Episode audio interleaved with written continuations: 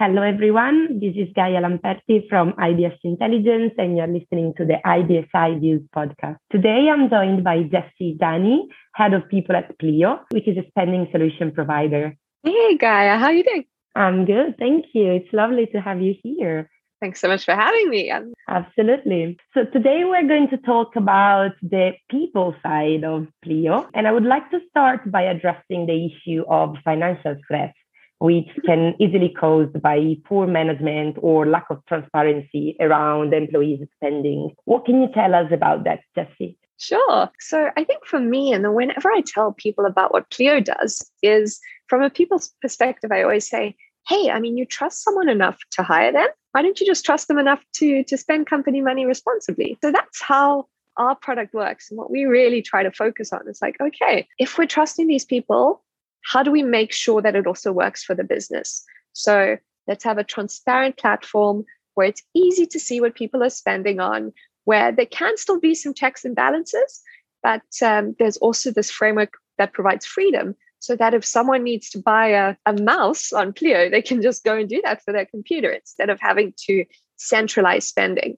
And for us, that's actually worked out so much better because when we've been setting up entities, we've taken out clauses in contracts that say, oh, well, if the employee provides a proper overview of what they've spent, then the company will reimburse them. And, and all of that stuff can just go away if you're able to trust your people by using a product that also gives you as a business the confidence in um, in being able to to see what's going on Absolutely. So the element of trust is central to your practice. So you just mentioned the product is one way to build that trust, but what are some other ways to create that good relationship between employer and employees when it comes to the spending and the, the finances part as well?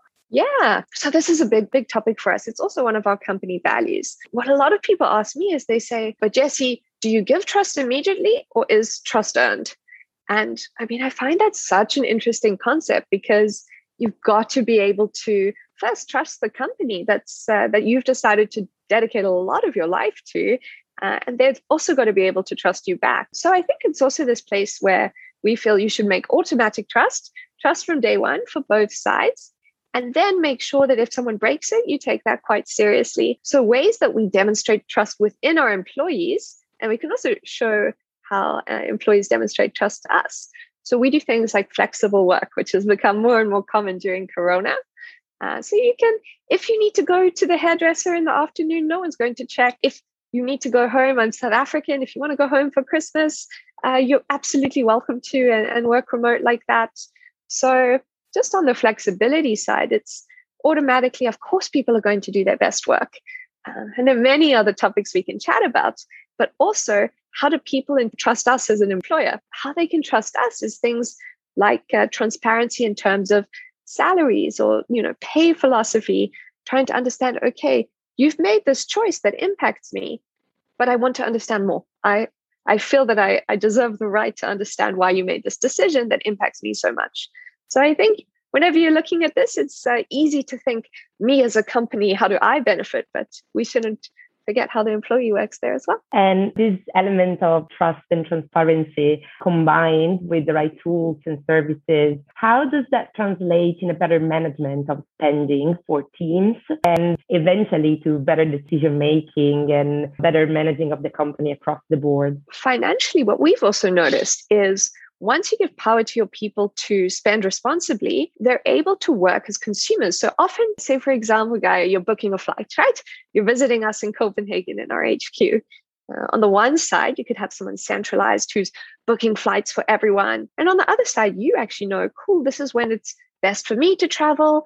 You use Skyscanner or Momondo or you're using Google Flights. You're trying to find the best price for yourself and also booking something that suits you.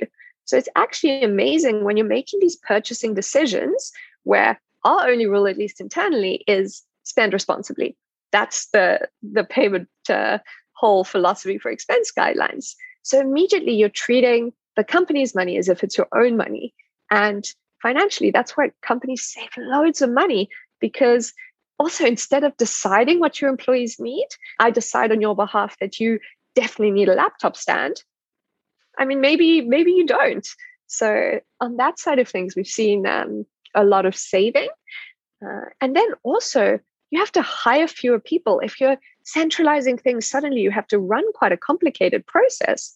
Uh, but once it's delegated, it's uh, it's off your chest. You make a, a, simple guideline, and, and that's something people can follow through with. Now we are witnessing a shift from a very centralized way of managing finances to a very democratic and decentralized one. So everybody in the team has a say, and especially different teams might have different needs and preferences. How does Pleo support that philosophy? Yeah, uh, that's, I think, core to how our product works. But that's the whole idea, right? it's also if you look at just how the world is changing there used to be this huge need for control and if uh, if we don't control everything everything is going to go wrong but um, we've realized also to stay competitive with people and to make quick and agile business decisions you need to let go of that a bit so if a product manager needs a new product management tool that we've never had before that's what they feel they need to do their best work so you remove a lot of roadblocks and you can create much more agility if you are providing this type of freedom to them.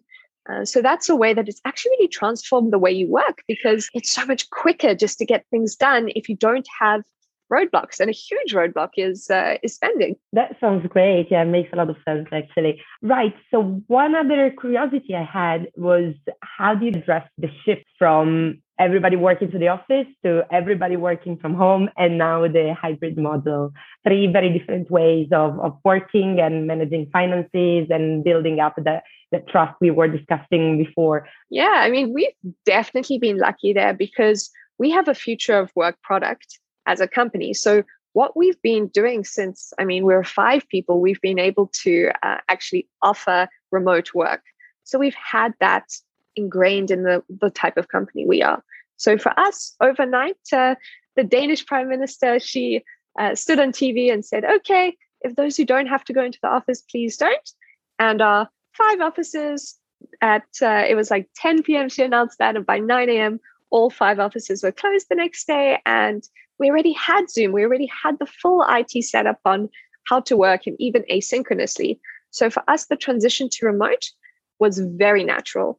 I think the thing that comes into question there is also who needs to be on site to do their best work. So we have a lot of neuroatypical people, we have, you know, new parents, we have all these types of people, and that really negatively impacted how they do their job. But it also brought so much creativity and flair because we had to come up with new ideas of how to solve problems, like a lot of people.